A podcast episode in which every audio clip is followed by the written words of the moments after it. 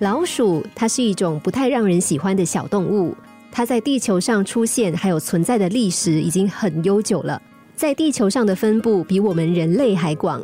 很长一段时间以来，人们为了消灭老鼠，想出了种种的办法。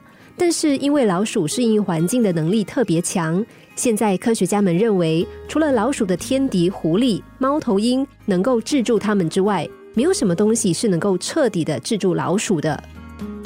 老鼠能够适应各种恶劣环境，从炎热的赤道到酷寒的两极，都可以看到这些小东西活跃的身影。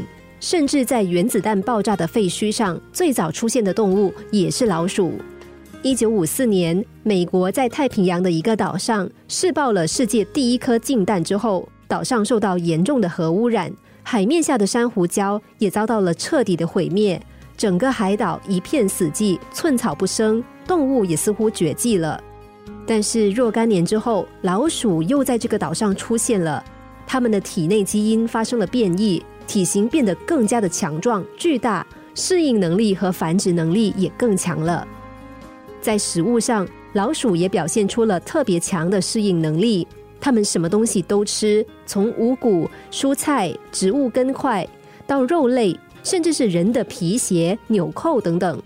极度饥饿的时候，它们还会用坚硬锋利的牙齿啃食木头、墙壁、橡胶和其他一些无机物。即使是毒蛇，它们也照吃不误。在世界上的许多地方都发生过群鼠和毒蛇相斗，最后咬死毒蛇、吞食蛇肉的事情。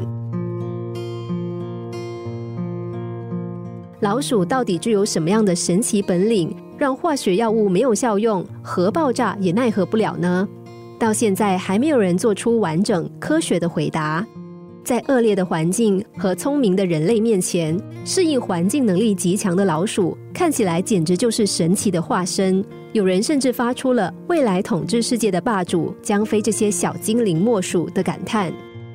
难道我们就不能够从我们讨厌却值得我们好好反思的老鼠身上学到什么吗？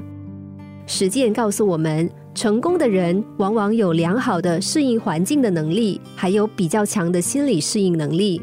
适者生存，适应环境已经不是一种选择的问题，而是关系生存的问题。